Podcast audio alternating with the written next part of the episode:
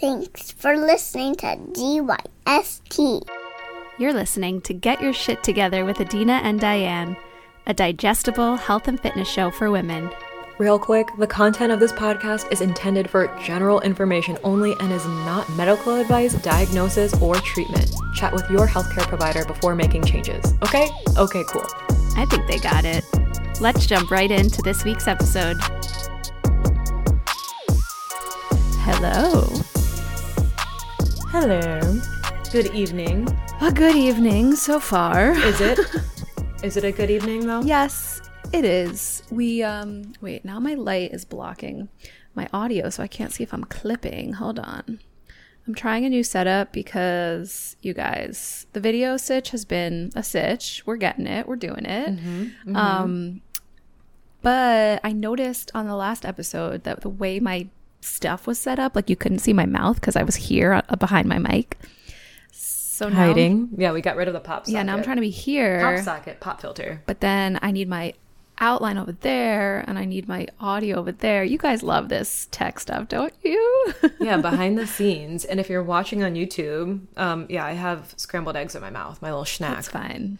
So, yeah, this is it's a snack video now. Uh, so yeah, it is a it is a good evening. We got back from the beach, did some bedtimes, ate a burger, started a new show, and yeah, got a new TV yeah show. we got all of ten minutes in by the time I shoveled my burger in my mouth, and here we are.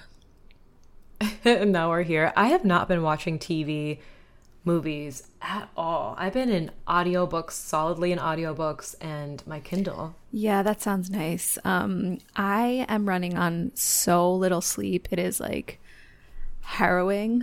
so To say yeah, the least. uh, there is an attempt to just like cool down on the couch for 10 minutes before Ori wakes up.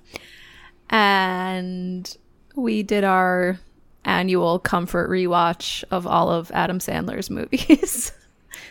all Basically, of them. we did Billy Madison, Happy Gilmore, just go with it. Um, I think that's how far we got. you did send me that Happy Gilmore, Happy Gilmore quilting. Yes, we need to put that up on the feed. that needs to go because that will definitely be me and Neil this this fall when he he has a seasonal business and he was trying to brainstorm ways to keep himself busy this fall. And out of nowhere he comes into the kitchen and he's like what if you just buy a bunch of fabric and I cut and measure and maybe get some of my employees to also help? And we just we just put together Kindle sleeves, purse meat pouches, all of that. I was like, oh, you know, I'm I'm just happy with this being a hobby right now. And he's like, no, we need to put a production line in place. This is handmade quality So- shit. Anyone else's fingers hurt? So that joke didn't age so well, but it is funny. yeah. I think people can laugh at that. I know some some of those jokes from the '90s rom coms and coms didn't, but that one was still funny. Yeah. Yeah. Over here. So what's going on over there? Yeah, I I'm purging. I don't know if you can tell in the video. I went and got a deep clean hydrofacial. Wait, Diane, let me just tell you something. Now that we have video, you need to Mm-hmm. be mindful of when you move away from your microphone and then we can't hear you. Okay? I know you want to show us Oh things. yeah, because we still need to hear you. like this. Yeah, so maybe I bring my mic and my face Oh, there you go. So I don't I don't know if I've mentioned it on the show before, but I love my medical esthetician and I've always loved hydrofacial treatments. If you've never had one, think of like a vacuum for your face and serums and at this location I go to a place called Renewal Skin Spa if you're a West Michigan girly. Love their practice. And yeah my esthetician April just sucks the shit out of my skin quite literally. But this time she was like oh we're doing a special with dermaplaning where they basically straight razor your face and get all the little peach fuzz off and dead skin cells and I'm sick and disgusting and I like to see what comes off of my face, of Yeah. course. And I was like, it looks like my pug's hair. It looks like I have an undercoat. Nice. But it was cool to see. And then there's a little jar that has all the things they suck out of your skin. I love to see Do you what's get in to there. take it home? I love it. No, no, and put it on display. But I definitely took a video of it Well, because nice. I have to show Neil and just yeah. But I really Did like it. love so that? the day or he he's a picker. I don't like to pick on things, but he will like mash on his nose to extract blackheads that I don't even think are there. But I'll say like, did you bruise your nose? Have you been have you been extracting? And he also go he I also got him into going and getting skincare treatments every couple months, and he's like total upholder patient. Like he'll he'll use whatever skincare they tell him That's to so nice. but I was like, your esthetician's not going to like that you're picking on your face.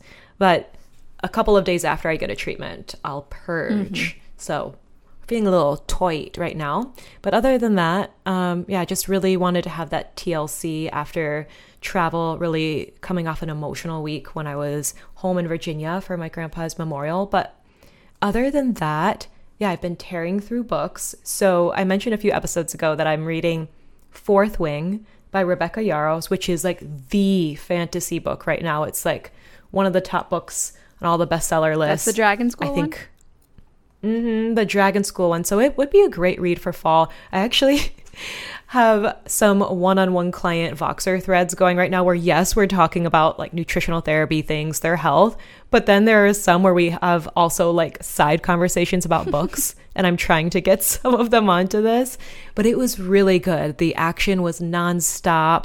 Love the female protagonist Violet in this book. It was so good. There's just the right amount of spice, not too much, lots of action, and highly recommend it. You know what's funny about what you just said? Now I can't listen to anything else you say because I'm just picturing your clients just signing up to be your best friend for a week. for the week of one-on-one coaching. It's like you just get in this walkie-talkie app with Diane to talk about books for a week.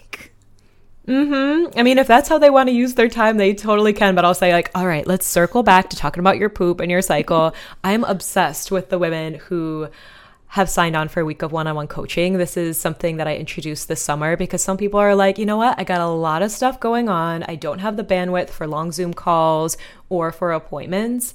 And it's just so much more fun to get into this walkie talkie app that we use versus like going to a stuffy, crusty office or, you know, maybe having a question and having to wait days for a response. So I hop in there uh, throughout the week and I'm also trying to get friends onto this app because audio message from iMessage is stupid. You know what's funny? and I love I Voxer. used to love Voxer for like friend chatting too. Like before we started the podcast, We we, used used to, to do Vox that. all day. And it's gotten harder for me to do voice messaging. Because you have three little yeah, people. like or- I feel like I can never turn on my audio on my end because like who knows what the sounds in this house are gonna be. like I don't know. I feel like I can never listen. I don't like wear headphones on the regular anymore.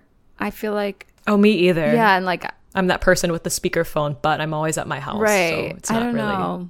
It used to fit into my life better, and now I don't know. I you know what I've been I've been miss it. jamming on voice to text a lot. Yeah, I noticed because sometimes there's like Sometimes I spell my kids' names wrong. I'm like, hmm, I know she knows her kids' names. yeah, I really love Voxer, but actually, now that you mentioned the background noise, I was voxing one of the week of one on one cuties, and Doug just started chasing a squirrel mid message. And I'm like, I'm not going to recall this. Like, they know. They know Doug is going to be part of this coaching container. But just like two, I'm like two or three days in with a couple of them, and we already have uncovered some blind spots for them with their digestion, their cycle. I audited some supplements for them. One of them is traveling right now, so we were troubleshooting that. And then I also have some other one on one clients who are they're pregnant and navigating their second trimester, or they are going through some cycle stuff. And it's just, a, I feel a lot more personal than like, you know, going to an office for an appointment and a bit more casual. So yeah, we definitely have the book threads in there too. Yeah. Um, that's really nice. And the thing about this time in history is that we get to make the rules about how we run our practices. So Isn't that fun? we can use a walkie talkie app and send like butt emojis. You know what I mean? And I'll tell you this too. I was talking to one of them. We were talking about constipation, pelvic floor stuff, of course, naturally.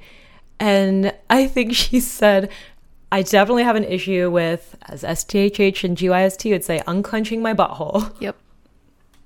Many of us do. So they know. they know. They know. So, yeah, shameless plug here. I have a couple of spots open. And I mean, you might think, like, hey, I listen to GYST every week. I get a lot of value. Of course, you do. we love it.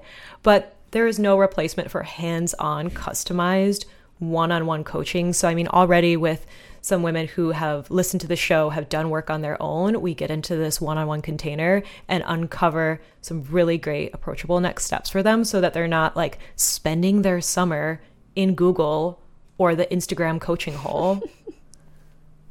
Because we know some of y'all saving some posts and like the customization is not in those carousel posts. Mm-mm. No, we need customization. Um, I'm Yeah. so. So, what are you eating? What was that? I was gonna ask what you're eating over there, but I guess you did tell me yeah, burgers. I just ate a burger. Have I cooked anything interesting? I'm trying to think. Hmm. I made some yummy cinnamon buns, but that's not new.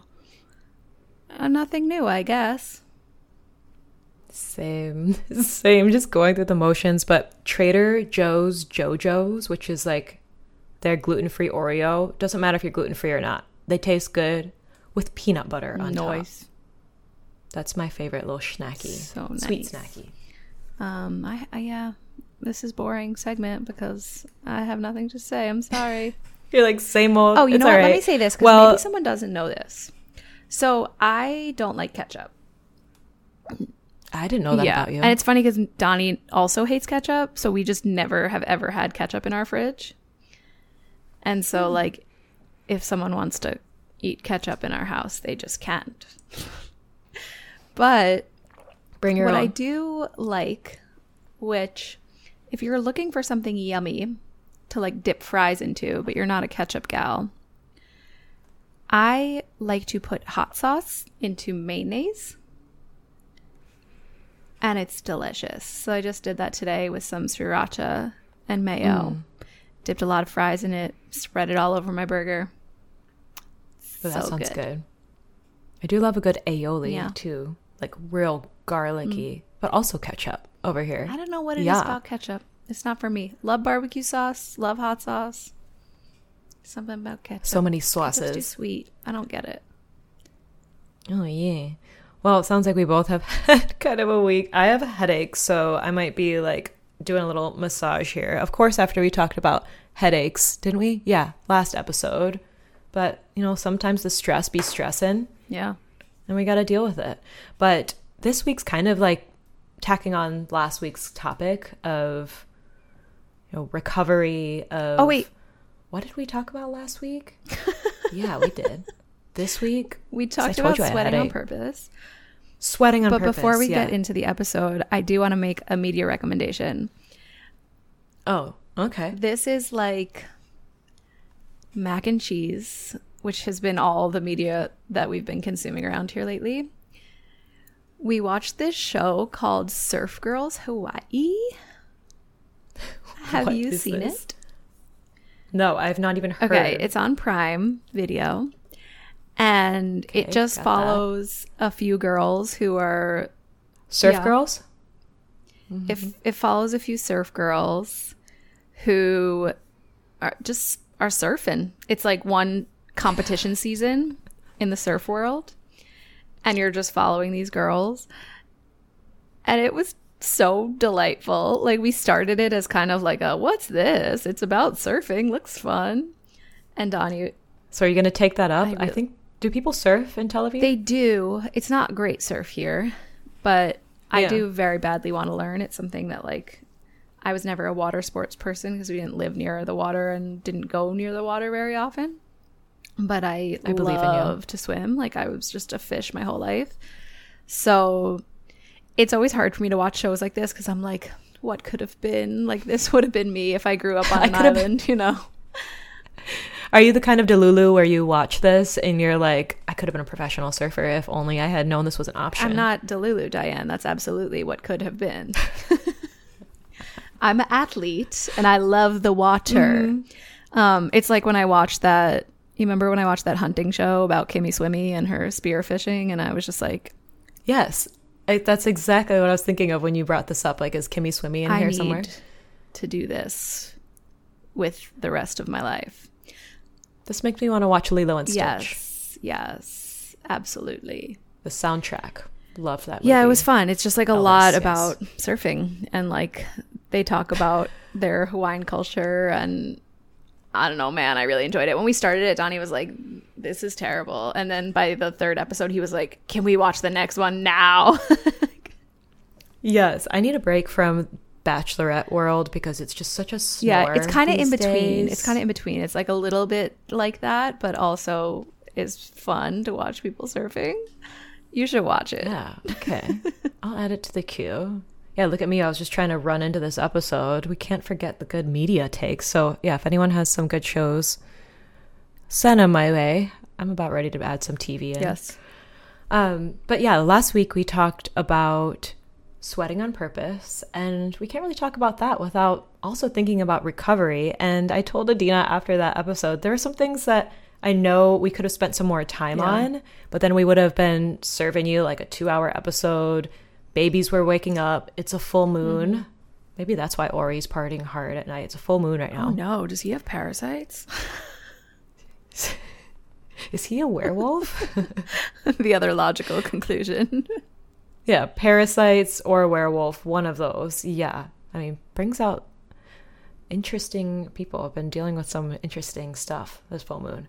But this week, we're going to be talking about recovery and recovery around exercise, but also if you've dealt with like a physical injury and you're recovering from that, or maybe you're recovering from your sweaty ass workout and sweating on purpose after listening to last week's episode. So, we've had some questions, Adina especially, around what do you mean by recovery? yes, this happens all so the time. So maybe intro workout or after, right? So like how do you recover from working hard, working sets, the power work you're doing in STHH, and what do you do like days in between? Yeah. This, I talk a lot about recovery. I'm always saying things like, make sure you are recovering, or, you know, and I've gotten quite a few questions on Instagram of like, what do you mean by recovery? Like, you talk about this, but like, what do you mean? Recovery. So we thought it was a great idea to do this episode because it's such a big industry. Like we see a lot of trends out there. I've made this joke before, but if you go into a lot of like sporting goods stores now or Target, it's like there's two tiny dumbbells and kettlebells like stooped in the corner of the aisle and then the rest of the aisle is like foam rollers, theraguns, massage balls. It's like do we need to be doing all this recovery? Are we training hard to be warranting this? Like, perhaps our training Yeah. is not working for us if the whole aisle is just recovery shit, you know? Mm hmm. Yeah, there is a lot of that. And actually, when I was home, my mom buys the most random stuff, random stuff, and she's so sweet. Like, bless her. But I'm packing up my things, and she's like, "Oh, I found these finger weights. Would you like these?" And I was like, "What finger weights?" And like, No. I don't know the motion, like what? Um, what do you like? Thim? Is it a thimble? it was like a ring, but it had this weighted ball on it. And my dad is like, What possessed you to get that? so she's like, Do you want this? And then she'll say, Yeah, I have these snacks. Oh, I have this lotion. Do you want it? She's just trying to like give me things to bring home, but the finger weights. And I was like, uh, I go a lot heavier than that. Finger weights. So I'm okay. I was picturing thimbles. Like she put them on her fingers. I was like, It was bizarre. I mean, my thumbs have been working hard, like in the DMs or in Voxer, but they don't need it. So, we're going to talk about some trends that we see out there. Maybe there are some products that you were eyeing that have been in your cart and you're not sure if you should add them into your routine. Maybe there's some things that you're already using that you could audit after this episode. So, we're going to talk about what we mean, what Adina means by recovery, and some break down some fads and facts for you this episode. So I saw that sentence, fads and facts, out the corner of my eye in the outline. Because as I mentioned with my setup right now, I'm just trying to figure it out. And the outline's, yeah, like where to look. yeah, the outline's not in a great place right now. And I did think that it said fads and farts. And I was like, did Diane put this in the outline just as a joke? for me. Yeah, might have. On brand. Yes. So let's break it down for folks. What exactly is recovery when we're thinking about recovery from training? Yes. So recovery means different things in different contexts. But for our purposes for this episode, I just want you to think about it as helping your body get back to baseline or get you to a place that like allows for adaptations. So if we think about our stress adaptation cycle, in order to gain a positive adaptation from training, you need a stressor that's like a Goldilocks stressor because if it's not enough stress, it will not move the needle. If it is too much stress, you will not come back above baseline as a recovery from that. So, we kind of have this general cycle of adaptation where we apply a stressor, we dip below the baseline while we are recovering from that stressor, and then we come up slightly above where we started. So, if you look at this graph over time, if we are applying these very specific, specifically measured stressors over time, that graph will go up and we will gain strength, gain power, get better.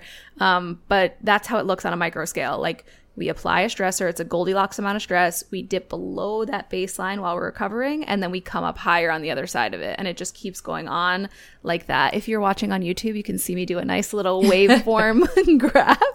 Go up and it's up and it's up and it's yeah. stuck, So it's as up Cardi says. and it's slightly down, and then it's slightly up, and then it's down again. So that's what it looks like.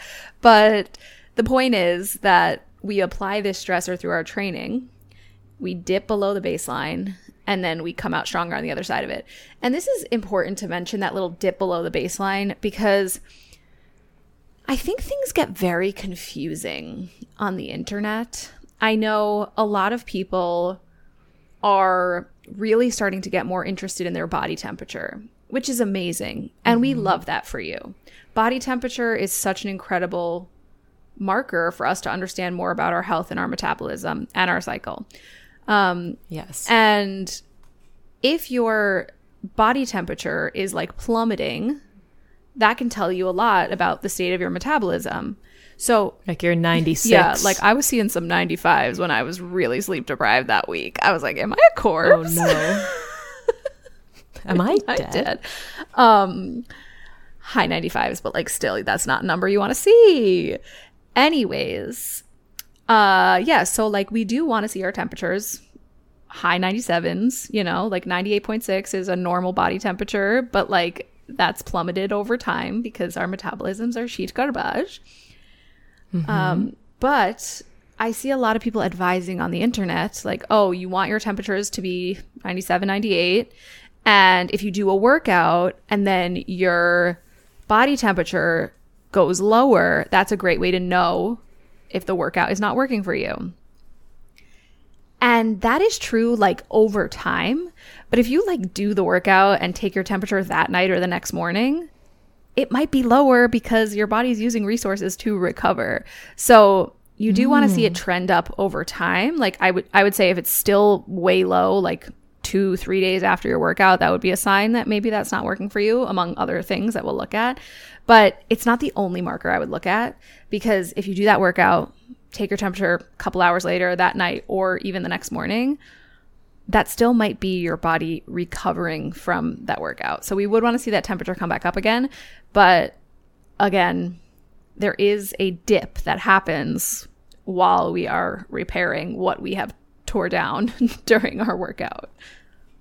Yes. Yeah, it's not your temperature is not meant to be static, but as you were say as you were speaking there, I was thinking of that as just another case for women who want to improve their fertility, their cycle and are like, "Oh, what what what can I do to, you know, up my progesterone? Like what what supplement might I need? What else am I missing?"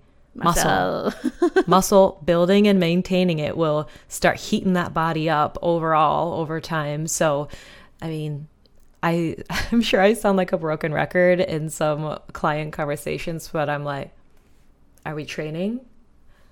are we training? Have we started strength training? So Are we training? And like, can I see your so program? Because you might think Yes, it's that. strength training, but Well, that's why I get so many of them. So many of my clients have moved into STHH, uh, Adina, Adina's program, strength training for happy hormones. So I don't have to audit that program. I already know. that's the best. But yeah, other times they're like, "Oh yeah, I'm I'm not an STHH, but I'm doing my own thing." I'm like, "Let me let me see," because I'm, while I'm not a strength coach, I've worked with Adina and have been friends with her long enough that I can tell like this is where if I have my glasses on and I go, "What is that? What are we doing here?" That's not supportive of a menstrual cycle, baby. We love it. Um, okay, so we're talking about recovery. We're talking about what what it means.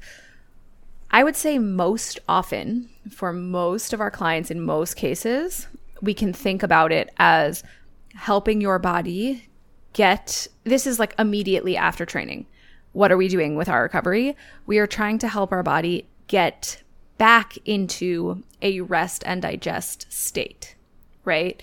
Like there should be some fight or flight happening while you're training. You want stress While hormones. You want to be working.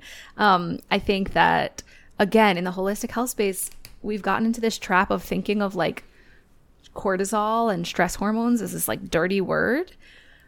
Or that the sympathetic state is bad, naughty. Yeah. never want to be there. Exactly. Like we want this to be a fluid thing where we can move in and out of different nervous system states. And we want some cortisol responses. Like we've talked about this before when it comes to adrenals with many of our clients. Like we used to look at Dutch tests all the time and we would look at that cortisol awakening response and some people just were like, "Oh, I feel so groggy in the morning." And like, "Yeah, you had no cortisol in the morning." Where's your oh, Yeah, like, cortisol? we need cortisol too, you know. So stress hormones are important. It's important to mount stress hormones in response to stressors and training is a stressor. It's just a matter of how much and are we recovering from those stressors well? Like are we teaching our body to build resilience in those situations to respond well, to mount resources and then to recover.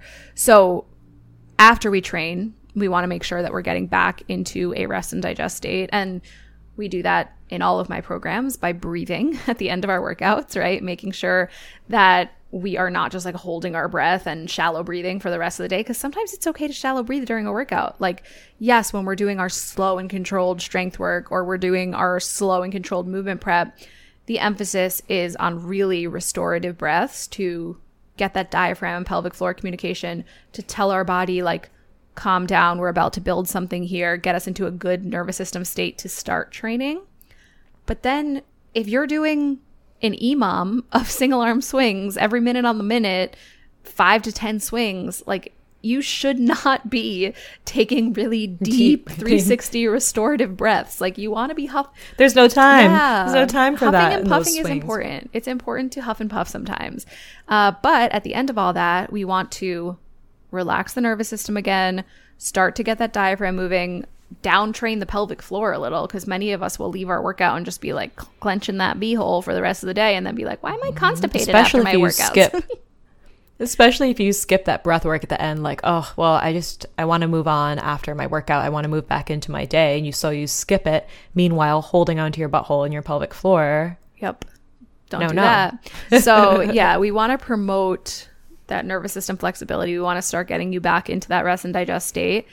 But just as a like recovery thing in general, not necessarily after training, there are some situations where recovery in my mind is thinking about like getting out of the rest and digest state, right? We've had some clients, like we talk about these like slow metabolic types, and all your resources are pretty mm-hmm. depleted. Maybe we don't have that cortisol awakening response in the morning, and we just feel super groggy when we wake up and just, I just can't get it going, you know?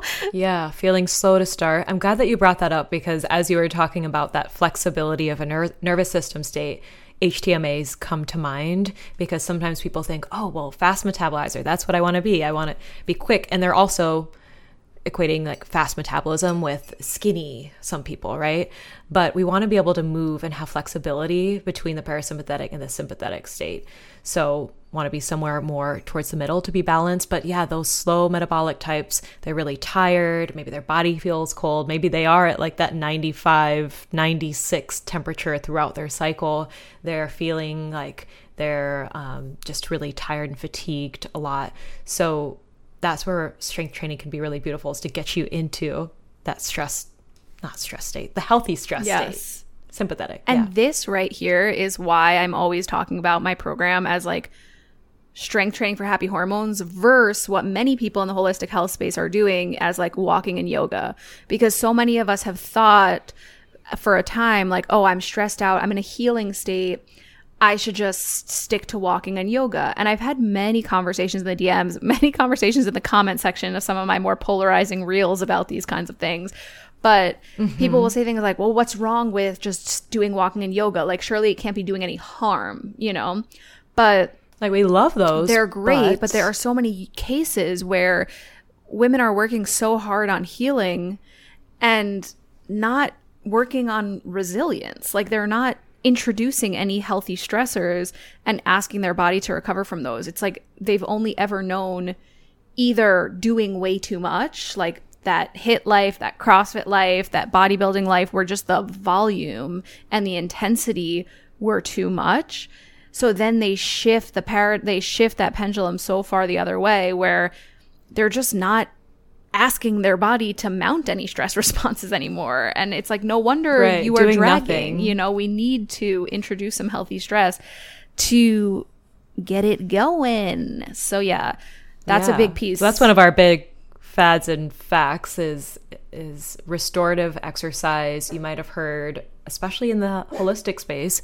Well, Doug has something to say about Woof. it, right? He just burped. he just we call that burping when he's like like it's under his breath. I know, I know. So in the holistic space, you've probably heard, well, restorative exercise, walking, yoga, stretching. We go into more detail about all of those in a few of our past episodes from season two that I'll link in the show notes, um, especially stretching and yoga. So if you feel like you need to do more of those, or you're in a season where you're trying to recover, you need that gentle exercise. Strength training, when it's programmed correctly, is restorative. So true. So true. Um, the last thing I just want to mention here is when we're thinking about recovery, we're thinking about taking the body from that catabolic state. So, catabolic being breaking tissue down into that anabolic state. So, building muscle. I think uh, something that people miss the mark on just in the language of things is when they think that they are like building muscle during their workouts. And yes, you are taking the action steps during your workouts to build muscle. But what your body is actually doing is breaking down in that actual workout and the building, the recovery, the muscle building happens after the fact when we replenish, uh, when we sleep. Well, we're going to break down all the recovery stuffs shortly, but we are using our recovery tools to get our body into that state of building, that anabolic state of metabolism. Yes. Yeah, that's a good myth busted there because I, I could see how people might think that the opposite is true that you're that you're building up muscle actively when you're in that workout, but all more reason to have proper recovery after your strength training. So let's move into some more fads and facts. And these are in no particular order. We just kind of listed some of these out here. And this first one we touched on in our last episode, episode 95, Sweating on Purpose. And that's popular electrolyte packs. So, what are our picks, our passes? When do these have a place?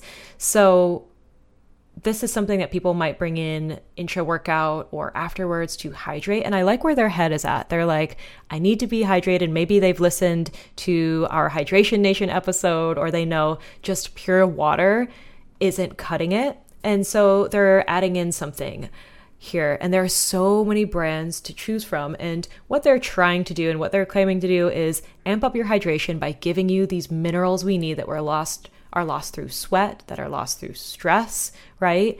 And sometimes they have added flavor and they make their packaging look all sexy and maybe have some other claims too. I thought this was funny that I was thinking of water additions growing up or packets that I'd put into water. And I remember starting from Crystal Light and now we're here. Like, I think people I are don't still even think they're electrolytes. Crystal Light. They are. I saw them when I was walking down the grocery store aisle. And I think I added it just to flavor my water. And from there, last episode, we talked about Gatorade and vitamin water that we would drink when we're not exercising. It was just like, I don't know, didn't want water and wanted icy blue mountain freeze, whatever the hell it's called. What were the, I feel like vitamin water had silly names. Were they like like they were It like did. punny, right? Like, yeah, and they always had something like not a story, but something on the side. Doesn't does Fifty Cent own Vitamin Water? Does he? He might. I don't know. I thought a rapper owns it, but either way, uh, I started with Crystal Light, and then I remember. Okay, remember when did Ebola happen? Was that like twenty like 13, 2014, somewhere around there? Yeah. Maybe it was even Somewhere around there. I feel like it was earlier because I feel like there were jokes about it in Friends. I feel like like season 10 of Friends had jokes about oh it. Oh no that scared me Yeah. but anyway i remember someone talking about these things called recover ors back then and this is before any of these packets that we see today were available and neil ordered a bunch and we bought them because they were like these are given to ebola patients to help them rehydrate and i was like oh well They must be good. I'm just a must be good. They tasted okay, and I think I used them once after like food poisoning. I don't even know if they're around anymore, but the ingredients aren't great. And that was before learning a lot about electrolytes and hydration. But now there ha- there are so many options. They've just kind of exploded. So last episode, I think we mentioned LMNT, element. You know, take the take the vowels out of it. Because we're extra cool. Yeah, liquid IV. That's one that I get a lot of questions about in the DMs. It's one that is stocked at Costco. Needed is out there. I think some people still pre-game, post-game with Pedialyte after drinking. I was asking about that. Like, do they? Do people still do that?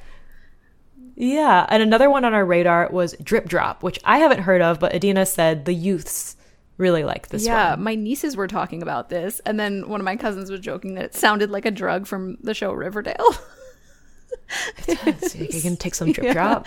But yeah, the Utes. Yeah. I think the Utes are using Drip Drop. Just on the daily you- outside sorry, of workout I need recovery. you to please read the ingredients for Drip Drop. yeah, drip, It takes like six go. ingredients to even get to an electrolyte. Yeah, which means that there probably aren't as many of them. Okay, dehydration relief fast. Let's shop the flavors. Okay, I'm looking at the best sellers here. We've got ooh a juicy variety. Just show me your ingredients. Why do they bury these? Because nobody cares. yeah. Oh, and they I see someone giving some kids a packet here. Oh my gosh, all the pop-ups. They're so aggressive. They're for the Utes. They really hide them. Like it doesn't tell me what's in there. Frequently asked questions. What what the cuss is in it? We'll go to Google. I think you found it on Boop, boop, Amazon. boop. Oh, Uncle Jeff. Uncle Jeff always listing out those ingredients. Yeah, and then now I'm going to get ads for all of these. Drip, drop. I'm waiting for Element to reach out to us as a podcast sponsor and us be like, but can you just change the formula real quick? Ooh, yeah. We'll oh, we'll come back to that one. Someone actually reached out to the brand and then sent me the response, and it's probably buried somewhere in my screenshots. And she's probably listening to this like, ah, it, it was me. Okay, drip drop hydration. Here we go. Inside it, we've got sugar, fructose, sodium citrate, citric acid, potassium citrate, magnesium citrate, natural flavor, dextrose, fruit and vegetable juice for color, salt. So, oh, ascorbic acid, vitamin C, sucralose. So we have some corn derived ingredients in here. Many sugars. With the dextrose. Yeah, many sugars. Which, I mean, if you are using. If you are using this intra workout, post workout, want to replenish some sugar, but I think I'd rather have that via food. I would literally just do I know I would. salt and sugar, like at that point, you know? Just Yeah, put some salt and sugar yeah. in your water and that will be the same. Save you money. Right. But do these have a place in each of them? So whether that's element, liquid IV, needed, or any of these, they have different ratios of different electrolytes. So you often see sodium, potassium, you might see magnesium in there, uh, but don't love the ratios that are given. Now, I'm gonna butcher this, and whoever did send me that DM that I can't find about Element is maybe gonna be shaking her fist or her salt at us. Um, Element, I do like for their ingredients. I know some people have mixed feels about it, but considering all the other options out there, Yeah. they're not bad. It's from Robb Wolf, who um, you know I trust his his intentions, his product formulation. It is really high in sodium, and so for that reason, um, I don't love don't love it. But if you are someone who's training and sweating profusely, you're losing that sodium. So maybe that's a place that you could bring this in if you are saunaing, doing some of that before. But I also should have prefaced this section with I don't think any of these are essential. Like if you have if you have sea salt, you've got some citrus, you've got some coconut water, like you can make yourself a recovery beverage. Some of these are nice for, you know, if you're recovering from illness, if you are training and sweating profusely, using that now and then, but it's not something that I would say you need to use day in, day Yeah. out, multiple times a day. travel can be really helpful especially because that could be really dehydrating um the other thing too is like if you're in a season where dehydration is high and like you just can't keep up with the recovery beverages like i had terrible sleep last night uh, ori was just partying from like 10.45 to like 3 a.m it was supremely rough and it's a billion degrees here we spent the afternoon at the beach i did train slow and steady this morning. Um, I had about like four upgraderades today. and I'm nursing also round the clock. So I think it's important. Like if you're in a nursing season where you just can't keep the ingredients stocked in your fridge enough or it's hot, you're training, you're sweating, you're nursing, like sometimes having these packets on hand can be really convenient and helpful. Personally, I wouldn't choose any from the list that we mentioned. Like, I wouldn't turn to any of these packets as like the solution. The only one that's close enough for me is the brand Jigsaw makes one that's close enough, but it's still not nearly the potassium that I personally need. And I have found most people need more potassium than what's in there. And so, and even some people need more sodium than what's in there. So sometimes I'll use that and add a source of potassium, add add a source of sodium. But yeah, like in this season for me, where I can only make so many fruit juice drinks during the day and I still need something else, like that goes in my water every day with some added salt or another source of potassium. But that's the only one that's come close enough for me to even have on hand. Yeah. yeah, without seeing someone's HTMA, it's hard. But now, having looked at so many of them, when I see these, they are very high in sodium for the most part. And I'll see some HTMAs where potassium's just bottomed out. And maybe they have a lot of sodium, so I don't want to further throw that out, of balance. And that's where we'll customize drinks for them. Um, you know, it's not to say that we don't still need sodium, but potassium is where is she so we want to think about that um, i like element for travel i've seen my htma and i like might customize it based on my needs adding more coconut water um, but these aren't things to add in willy-nilly either or like oh i heard about it on instagram so i must have to add it in. I have had some people who are like well element didn't work for me and then they tell me about it or some of these packets. I added it to water and i had diarrhea.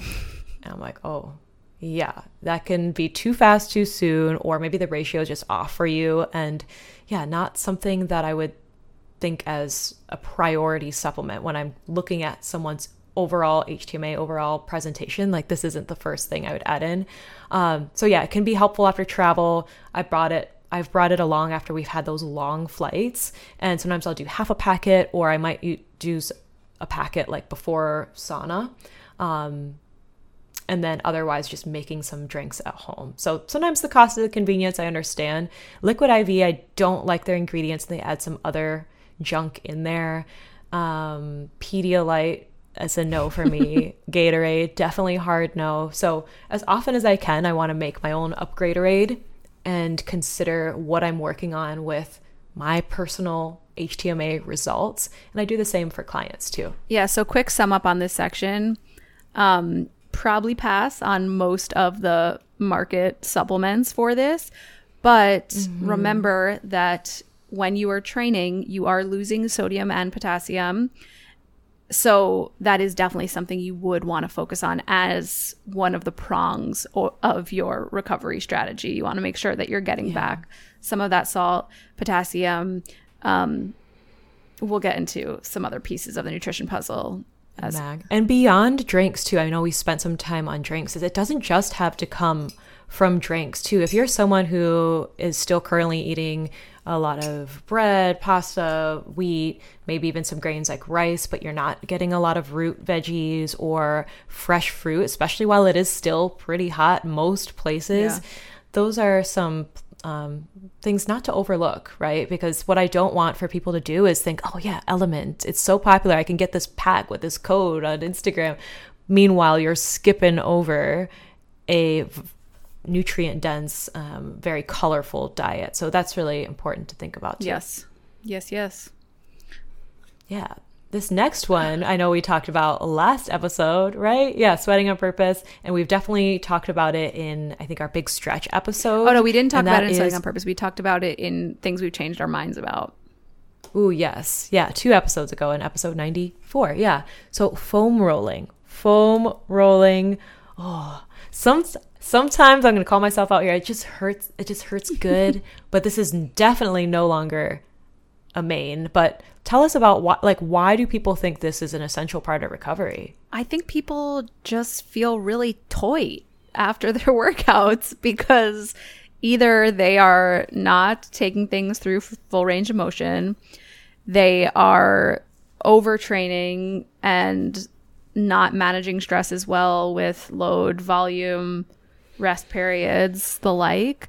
Um, perhaps it's a mineral issue also. Like we kind of need minerals for fascia, muscles, everything to recover really well. So it could be on the nutrition side of things, but if you feel like foam rolling is an essential for you to recover from your workouts, let's consider if your workouts are working for you. yeah. And actually, before we hopped on to record, I was looking through some HTMAs um, because everyone's results that did the one on one intensive or HTMA results review, like results are trickling in around the same time. Always do. And yeah, so um, there are a couple of cases where people were saying like joint pain and muscle recovery. Like, I just feel in pain often. And then I'll often see real high calcium on their results. And not only is that a sedative mineral once it starts to accumulate and causing like fatigue, you're having trouble getting insulin, um, using insulin, having trouble getting thyroid hormone in the cell, so you feel tired. But people also might report that they are dealing with chronic pain, fibromyalgia, or just like muscle weakness and recovery. And I notice that as we're able to break that down and bring other minerals into balance along with the calcium, then they don't feel as creaky or as experience as much pain after their workouts too. Also need to have a good program, but that that's a big piece that's often overlooked. That's awesome. And I'm oh man, what episode did we talk about this on?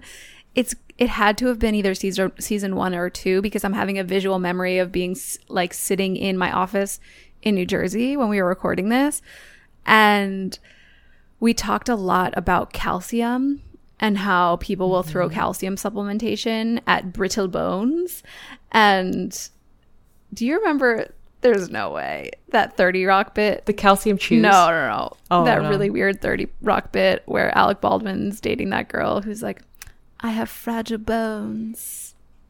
you know what I'm talking about? No. No, but that reminds me of a real, oh my gosh, um, tangent here. But it seems like there are so many fantasy books where the female protagonist is always very petite and her bones might break like any ch- the, the the lead in Fourth Wing. I think she's petite and um, her shoulder always gets popped out of place when they're sparring on the mat, and she just seems very breakable. And it seems like that's the case for several fantasy female protagonists. I don't know why. Well, we want to be unbreakable. Brittle bones. I've got fragile bones. Um, so yeah, there's there's many people who will throw a calcium supplement at fragile bones. We've been in continuing educations before where we talk about our postmenopause clients and our mentors wanted to recommend like three different bone building supplements for those clients and I would never do something so irresponsible before implementing strength training because even if you are throwing calcium at someone, if you are not teaching the body how to use it and how to lay down new bone, it is useless. So, mm-hmm. Lay down those bones. yes, lay them down. Mm-hmm. Yeah. But also that where's that milk and where's that magnesium? Yeah. You know? It's not just like throw a calcium supplement at it, which my pediatrician thought was the answer. I had many Vita Chews and many Tums that I can still taste in my mouth right now. Ew. Ew. Ew. Yeah. So let's wrap up the foam rolling here. It might feel good. That's fine. But- it's fine if it feels good if you enjoy that fine. nervous system side of things. We need that. Yeah. But there are some other ways to go about uh, avoiding that tightness and that pain. And also really comes down to what's your program like? What's your mo- your the mobility work like in your program, right? Yeah. because that can make a huge difference. It certainly has for me. I really love some of my favorites right now are like the the um, Halo. Yeah. my shoulder just popped when I did that. that's not that's not the proper form, but I'm like somewhere like something like that, and then the windmill. Oh, yeah. That is Yeah. the best. Um, really liking that right now. Yeah, that is the best. And if you want to hear more about the foam rolling conversation, go back to things we've changed our mind about. I think that was in part 2 And go back to our big stretch episode. Um, did we do a separate recovery episode also? I think we did like a recovery do's and don'ts, or is that the same episode? We've done so many, you know. I fact don't know. that. uh, we need like an assistant. Yeah. Um, same vein. Next up is massage and chiropractic. Mm, massages and adjustments. Yeah. Let me pause for one second. I'm sure we have some lovely chiros listening to this. I'm sure. If they haven't gone running after some of our previous episodes where we talked about chiropractic.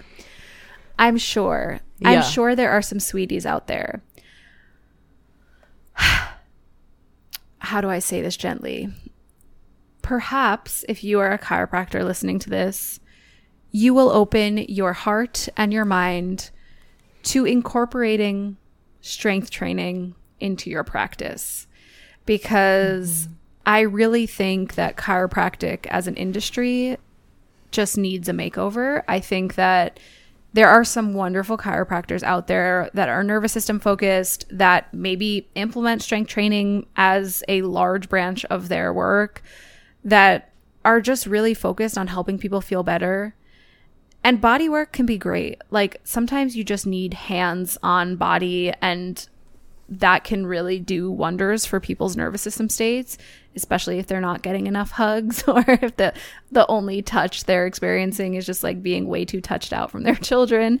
Um, I do think that there is power in that, but unfortunately, there are many chiropractors out there who are just in disempowering their patients clients on the regular and are you know taking these x-rays and pointing to all these things and saying that that's subluxation and this spine shape and that's the reason for your pain and i have these magic hands and i'm going to fix you with all these adjustments once a week for 10 months you know like i Yeah, just me. And you don't have, and definitely huge red flag. Like, someone in my family was going to one and they didn't ask for my advice, so I kept it to myself. But I was like, what do they have you do in between appointments? And they're like, "Hmm, nothing. Yeah Avoid strength training and tell me to come back next week yeah for like 10 months. And that is a big red flag. yeah ah. Yeah, there's, I mean, there are all kinds. I, so, I'm going to call myself out here in this segment because I know that we were doing the podcast by the time I was doing this back in 2021. So I went to one who I, I still find value and I'm glad that I went to this this chiro. It was an Atlas orthogonal chiropractor where they don't crack your back. That was something I knew I didn't want was for them to be cracking my back, cracking my neck, uh, where they basically tap on your neck with some device. But one of the guys in that practice I liked because he was a former athlete and we would talk about strength training. And I remember I showed him our podcast when I was seeing them and we talked about kettlebell training and he loved that. So he was like, keep that up. And he would just tell me, you know, how to um, try to avoid pain with some of the postures I was using. I was also going to the beach when I was going out there. But then now looking back, there are things I didn't like about that experience, like the imaging mm-hmm. that we did. Um, I think it was cool. It was for them a selling point to get me to come in. But now I think I might have gone for a couple of times if I was really going in acute pain, but really doubling down on the strength and the mobility instead. Yeah, we talk a lot about this when it comes to supplementation and when it comes to certain approaches in like a quote unquote healing phase, I think there is something to be said about the stamina for healing. Like, there are some people that are so fearful of movement because of pain that they've experienced. And pain science is like a whole fascinating thing. But I do think that chiropractic is a great experience if it gives someone the stamina for strength training. Like if it takes a person who was in pain helps them to find an experience that's pain free and then encourages them to ride that train and build strength with this newfound confidence in their body in movement.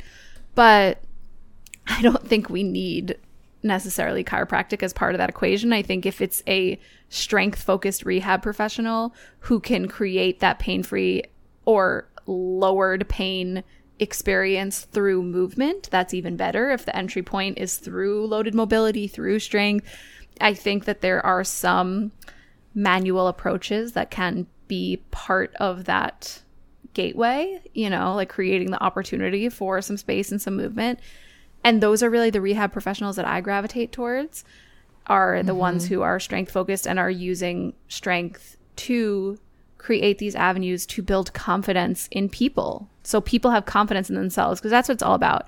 If a practitioner is showing someone pictures of their body and saying, here's all of the things that's wrong with you and all the things that are broken about you and all the things that are subluxated and all the things that are fused or this is where your lumbar curve is reversed and you're, you know, like that stuff just gets me so angry. Stop disempowering these people stop telling them they're broken or I even I hesitate to use the word dysfunction like when I'm talking about pelvic floor, it's just the easiest way to explain it, but I just don't like people walking away thinking they're dysfunctional. You know, it's like it's so it, it, words are powerful. And I think that yeah. in a rehab setting, we need to be really careful with the things we let people hear about their own bodies.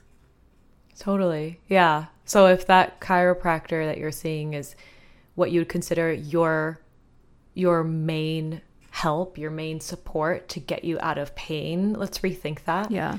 Um I like Adina was saying earlier, like maybe if it helps give you the stamina and you're going now and then, like, but you're also approaching it with the idea of this is helping me so that I can get better to move at movement, at getting back to my routine.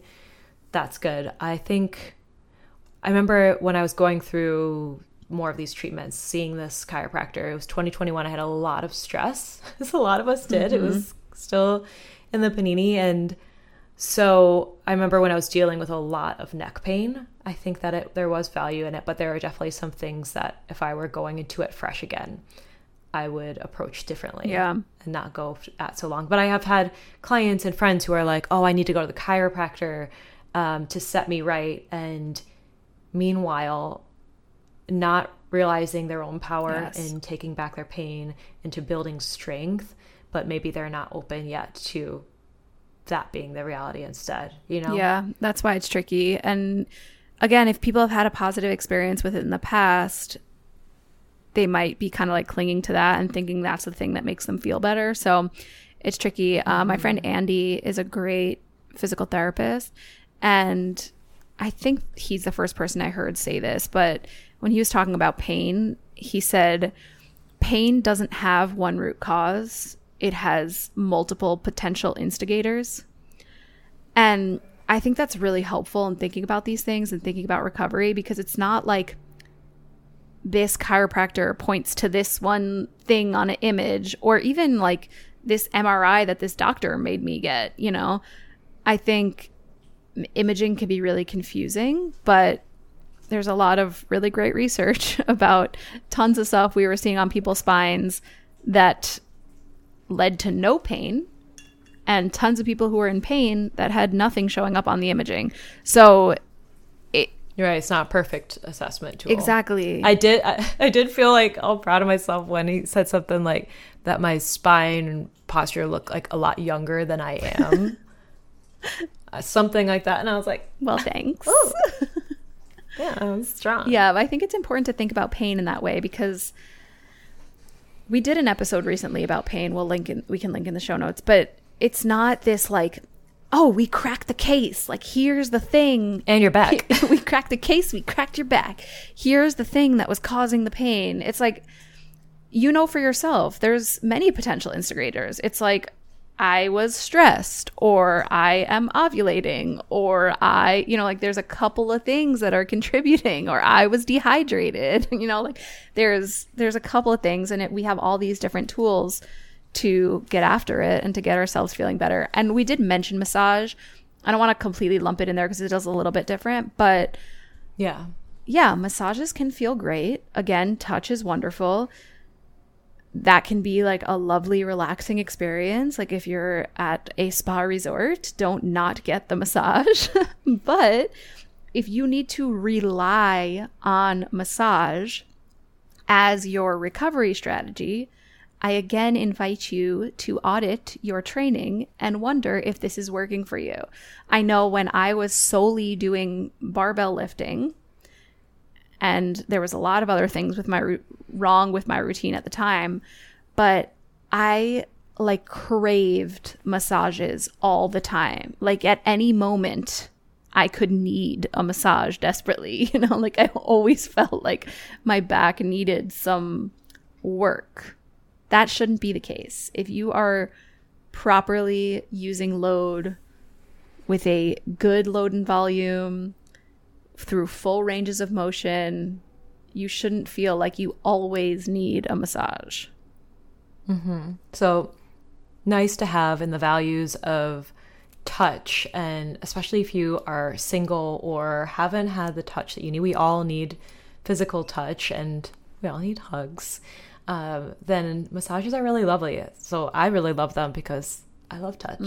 Um, but if you feel like you are choosing that in order to feel good and out of pain, then let's rethink that a little bit more. Yeah. Um, the last note I wanted to make here about chiropractors in general, because yes, there are some lovely ones, but it's also very broad in that I'll hear from some people, oh, I'm seeing my chiropractor for, you know, my gut stuff. And some have done, like we have, ongoing ed. And I mean, I've partnered with one or seen one locally who I respect, um, who's aware of some of the testing and approaches the same in a similar fashion. But then I'll also meet with clients in the past who their chiropractor suggested to them like 20 supplements and they're trying to help them with their gut health. But I'm like, um, what the hell happened? Why did they have you on 20 supplements? Yeah. And what is going on here? So it, it really can vary, and that's where you have to like look at their actual experience and if it's a good fit for you. Yeah, we've done some episodes about that, but yeah, it's frustrating that there's pros and cons to there being no standard of practice for Yeah. functional medicine. Totally. Yeah. For sure. This next one we definitely talked about last episode, but I know at length. Um, and also on our wellness stuff worth the hype because this one is an it depends thing, like many things. So, sauna for recovery. So, maybe you get your workout done at the gym and then your gym also has a sauna. So, then you go and sit in there for a while. Maybe you're also going hard in that you are doing sauna and cycling between that and um, a cold shower. So that's something that I hear a lot. And that is something that would maybe be on the don't side, which is, you know, going so hard, sweating it out after you've already sweat out in your workout. Um, and so many people are under or inappropriately hydrating themselves when they are doing these things. So, something to think about. As far as my pick for sauna, though, on the flip side, if you're going to use them responsibly, you are hydrating appropriately before and after. And if you're someone who's high stress, maybe you're tabling this until you can get that mental stress into play, into uh, a good place. I really like Therasage mm. or Therasage. I still to this day don't know how they actually pronounce it. Reach out to them. Yeah, I'm sure they've. I should know because I think I'm an affiliate with them. In uh, full transparency, I do love my Therasage, my portable pop-up infrared sauna, because we don't have space in our home for a traditional sauna as Neil would like. But this, I can set it up in like three minutes in my office. It looks like a little spaceship. And I like this because it doesn't heat you up as aggressively as a traditional sauna. So if you are someone who is trying to gently bring this back in, I like that. I can start it on a low temp. And I, you know, even at that low temp, I'm only in there when I've used it lately for like 15, 20 minutes. And the old me would be like, well, I didn't get a rolling hot, hot sweat. I need to stay in here for 30 or 40 until I start sweating. But I mentioned last episode, I've kind of taken it out for a little bit because I'm in such a high stress season right now that I don't think that the sauna is helping me. Um, so I can pack it away nicely and then bring it back when I do want to use it. And then I do like the red light for healing.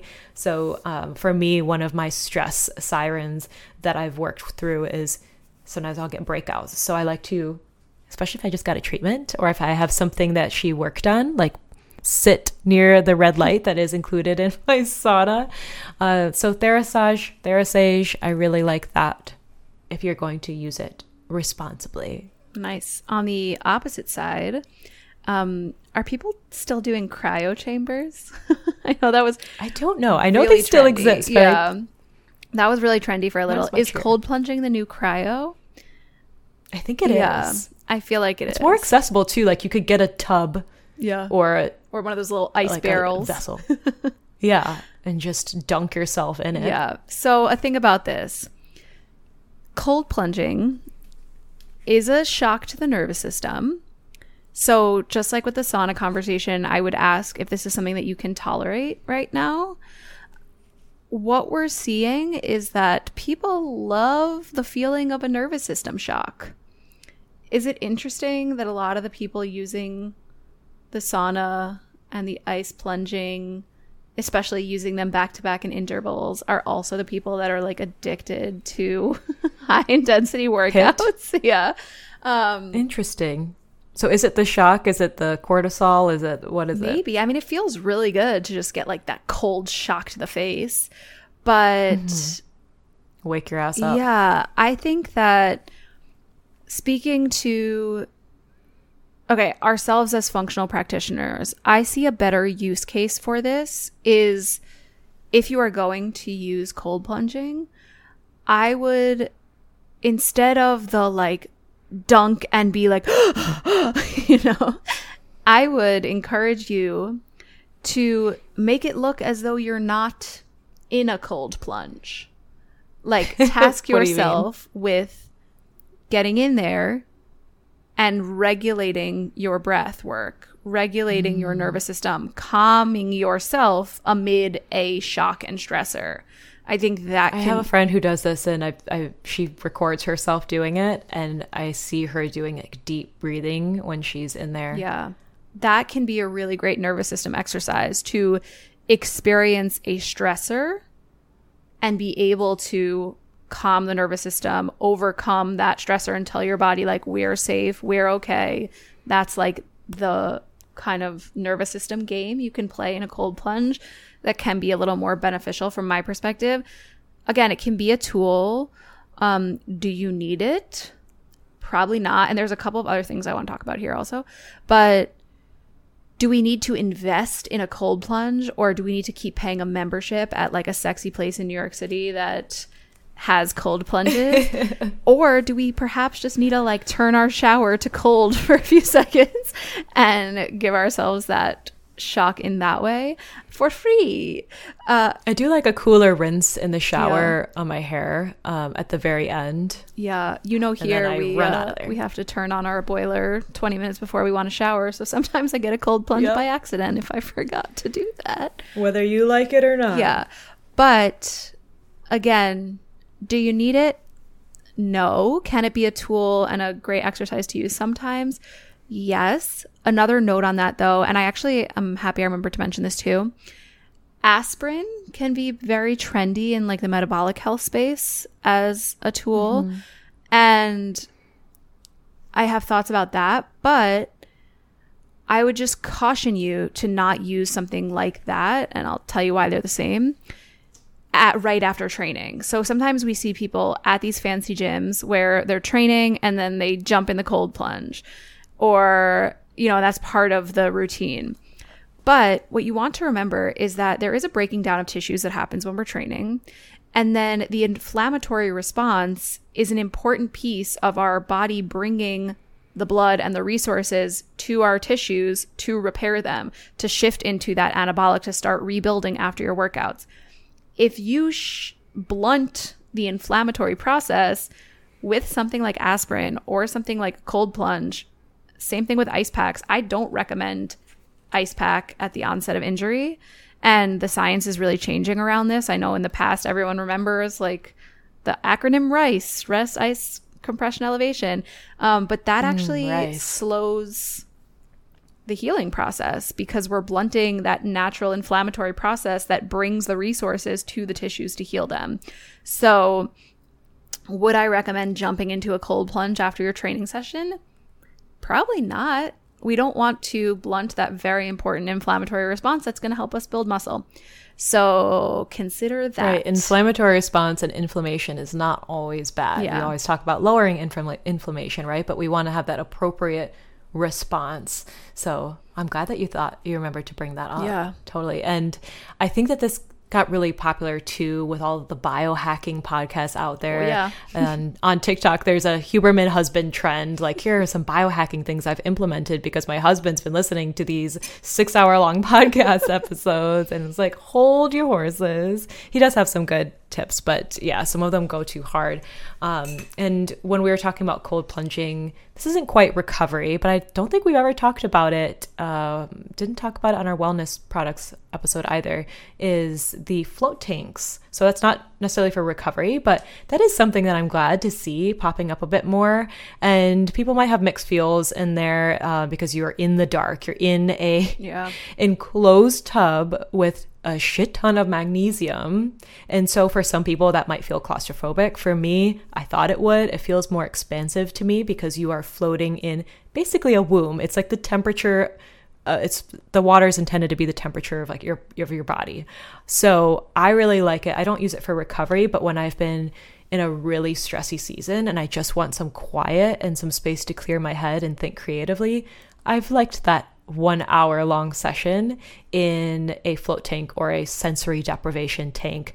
Just like slather my whole body in so much magnesium. That's what that's all about. Don't shave your legs Yeah, or your ouchies. body hair before going in there. Yeah. Uh, and don't touch your eyes. But yeah, that might be something if that's just something you want to try. But yeah, not not a recovery tool. Nice, quiet space tool. What season of Dave was that where he goes into the float tank? Was it season two or three? I don't know. I think I just started season two, and I don't remember seeing. yeah, that. there's one there's one episode with the float tank. Um, yeah, alternatively, if you want magnesium rich waters that are the temperature of your body, you can come to Tel Aviv in the summer. Oh, and go to the. De- I thought you were going to go a lot more practical and say run yourself a bath, yeah, you could do that too. Or you could go to the Dead Sea. Yeah, I know. The Dead Sea is literally a float tank. Um, no, but We it. Spend every day in the sea now that I'm like, I don't do I need to be putting magnesium in my shower anymore? Like we're in the salty waters, the warm salty waters every day. It's so nice. Yeah, which magnesium topically is great for recovery, is Yes. muscle achiness, for cramps. Um, now I know some people have heard magnesium's great, so they start supplementing with it hard. Careful now. And, ooh, baby, careful. Watch your beehole. Remember what we said about una- about unopposed vitamin vitamin and mineral supplementation because we don't want to throw our other minis, our other minerals out of balance. So, yeah, I don't like to have people go hard on magnesium supplementation, but float tank, getting in a bath here and there. Mm-hmm. Cool, cool.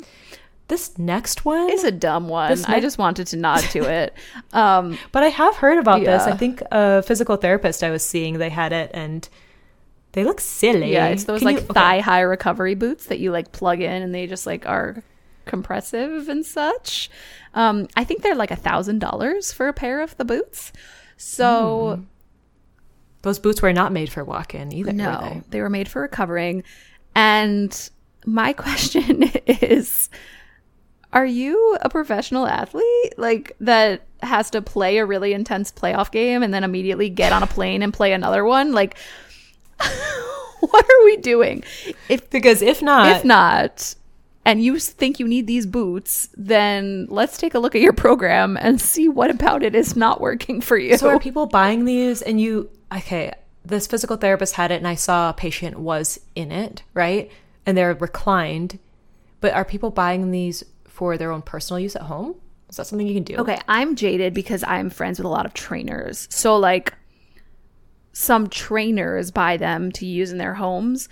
Are mm-hmm. the average fitness consumer buying them in their home? I sure hope not. I hope the marketing is not there to get people to think they need these. Um, I need this in my hyperbaric chamber and I need my own float tank at home and And then I will be recovered. Um and then? and then yeah i don't know it's dumb. Uh it's i think it's mostly about getting blood flowing. So like maybe you need to add in a recovery day to your program if you need an extra blood flow day. Maybe you need to hike a little or you need to add in a low intensity day where you just do a lot of like lower load high rep stuff and move through different movement patterns maybe some loaded mobility just get the blood flowing definitely mo- loaded mobility. yeah, maybe you need to do a simple and sinister one day a week where you just swing and do some Turkish get ups. Like, there's many other ways to get blood flowing than paying for some dumb boots. Yeah, dumb, dumb boots, or spend a thousand dollars on like some really cool, like I don't know, glitter boots or something. Yeah. I, I'm seeing all the Taylor Swift tour outfits, and I saw some cool boots. Um, but I don't know. Wait, no, I just want to say one thing run- about that. If you Yeah. Have bought these boots and you haven't done STHH, return them and use the money to buy STHH. Yeah, buy STHH and buy it for a friend because you'll have enough to to do both. You know, um, I can't believe that we didn't list this here. But before we round out this whole this whole episode, you mentioned Theragun and massage guns, but I know that is Yes. really popular for recovery. So let's spend a second on that. Um, I feel like they really had a moment a couple years ago, and it was like everyone was ordering one on Prime Day, Yep. a Theragun or a knockoff. I had my in person trainer used it on me once, and I was like, this feels good, but also like, why not just get a plug-in Hitachi personal massager? Maybe try that, and it has other applications if you really need to loosen up and recover in your day-to-day life. We life. probably should have put that on this list, honestly. Get yourself a vibrator instead of a Theragun. That'll get that'll get your progesterone right up. Yeah. Some people really need it. Get it. Get it?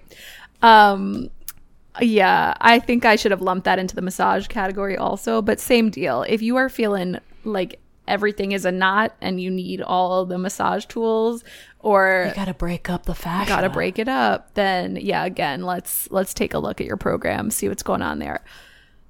I mean, it felt fun. It was kind of like made me laugh because I think that my, my coach had brought it to the gym when I was training in person, and I think we used it on my back, and I'm like, "Da, da, da, da." um, but I think I'd rather just have a massage.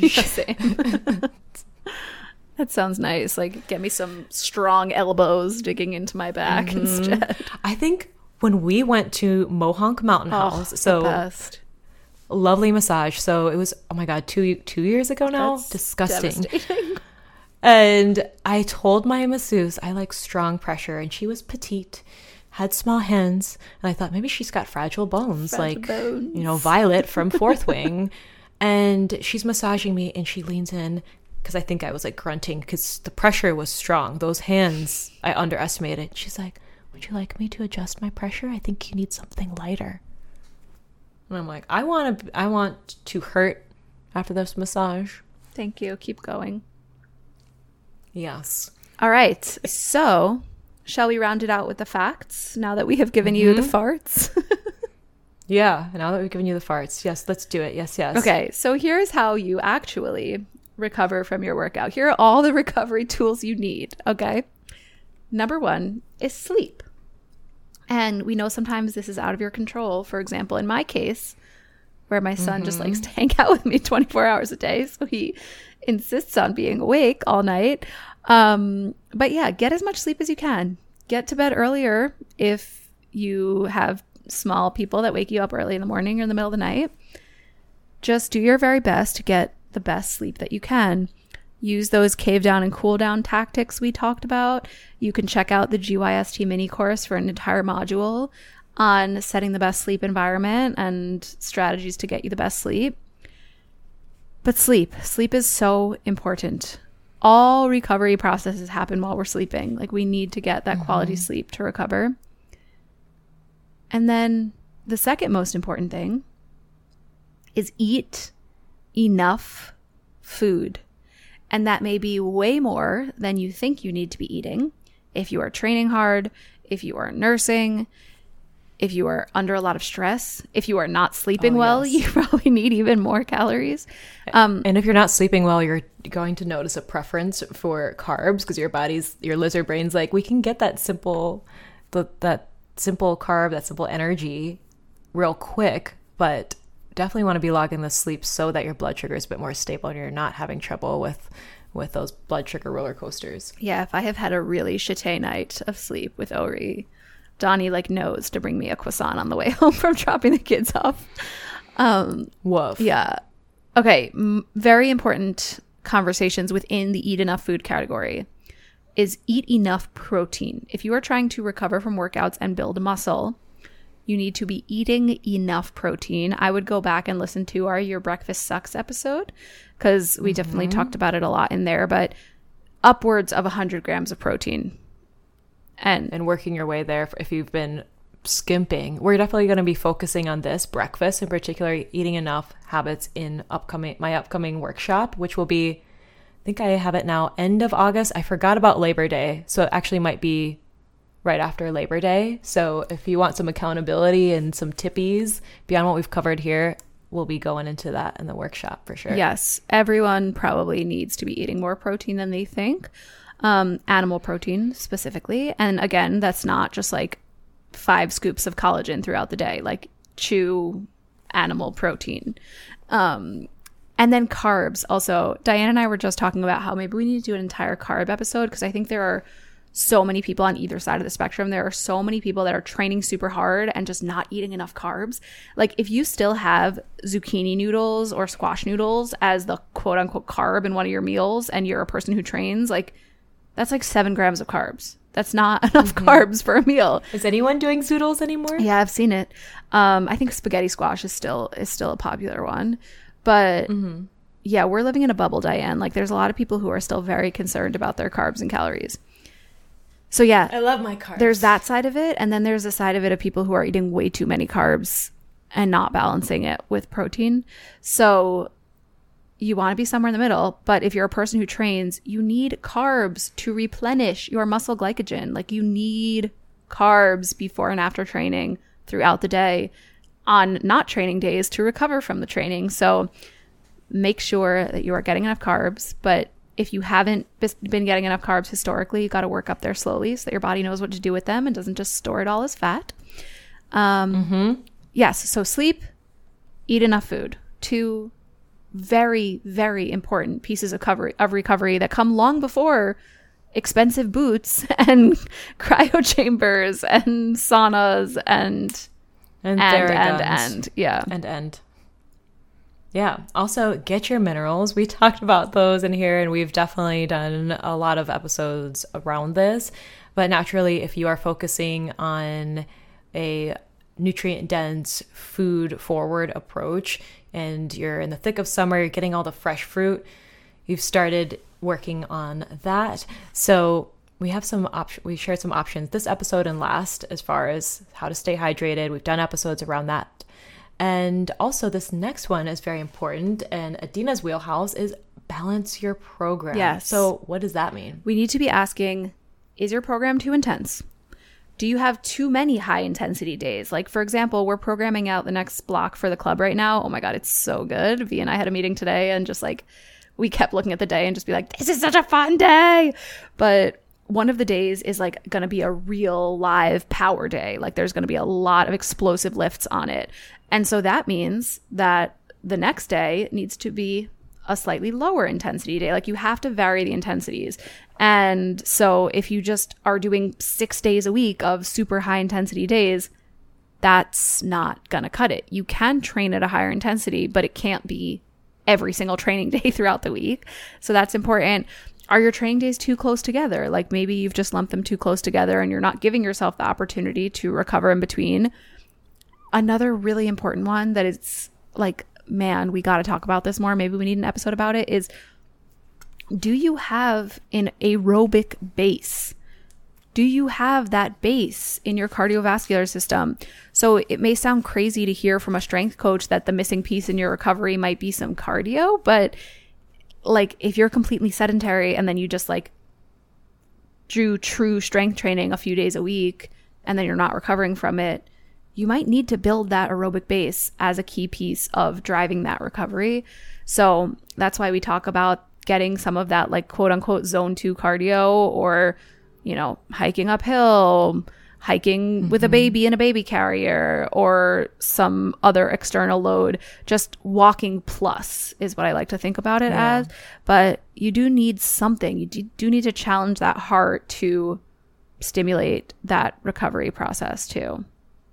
Yeah, and you build that into STHH. We have some some jumping or preparing for jumping. We have like the EMOMs and the optional conditioning. I was doing something from one of my workouts uh, last week where I was practicing landing, like jumping off of a couch or yeah, the depth drops you know, platform. Yeah. So Neil came in as I was doing that, and he goes, he sees me standing on the couch, and he goes, "Are you using our furniture to work out?" And I was like, this couch is so old. I'm just preparing myself for life, Neil, okay? Yes. but he walked in as I'm standing on the couch and he was like, what are we doing here? Getting resourceful. that's what we're doing. yeah, that's right. So, aerobic base. Love to hear it. This next one is so key, and maybe you're like, duh, but do it. We all need to work on it, myself included. Balance your stressors outside of the gym. Yep. What is your stress like? outside of the gym mental, emotional? Do you need to tap it out? Do you need to journal, journal it out, hug it out, scream it out, figure it out? Yeah. and adjust all of these things as needed. Yeah, I think so an important the- piece of that is that, like, it's not like you come up with your recovery checklist and then you just mm-hmm. check out. These are living, breathing variables that need to be adjusted throughout different seasons. Seasonally, is it super hot out and you need more hydration? where are you in your cycle? Should we be considering the role of things like estrogen, histamine with how we adjust these? Or is sleep worse because of those things? Did you just have we a have new our baby? cycle syncing, yeah. our cycle syncing your workouts episode. So definitely go and check that out if you haven't listened to that one. Yeah, that's a great one. Um, yeah, did you just have a new baby? You know, blah blah blah. The list goes on. The variables go on. So make sure that you are constantly checking in with these things and considering if you are recovering from your workouts and adjusting accordingly and just judging based on how you feel when you are going about your day, how your cycle is looking, how your sleep is looking, how your recovery is impacting your workouts. So if you go to approach your next workout and you feel really creaky, really sore, like you need to lean on a lot of those recovery tools, like you can't get through your workout, like you can't give the output in your workout that you did last time or that you know you should be able to give, um, that's where we would want to look at some of those variables and adjust accordingly.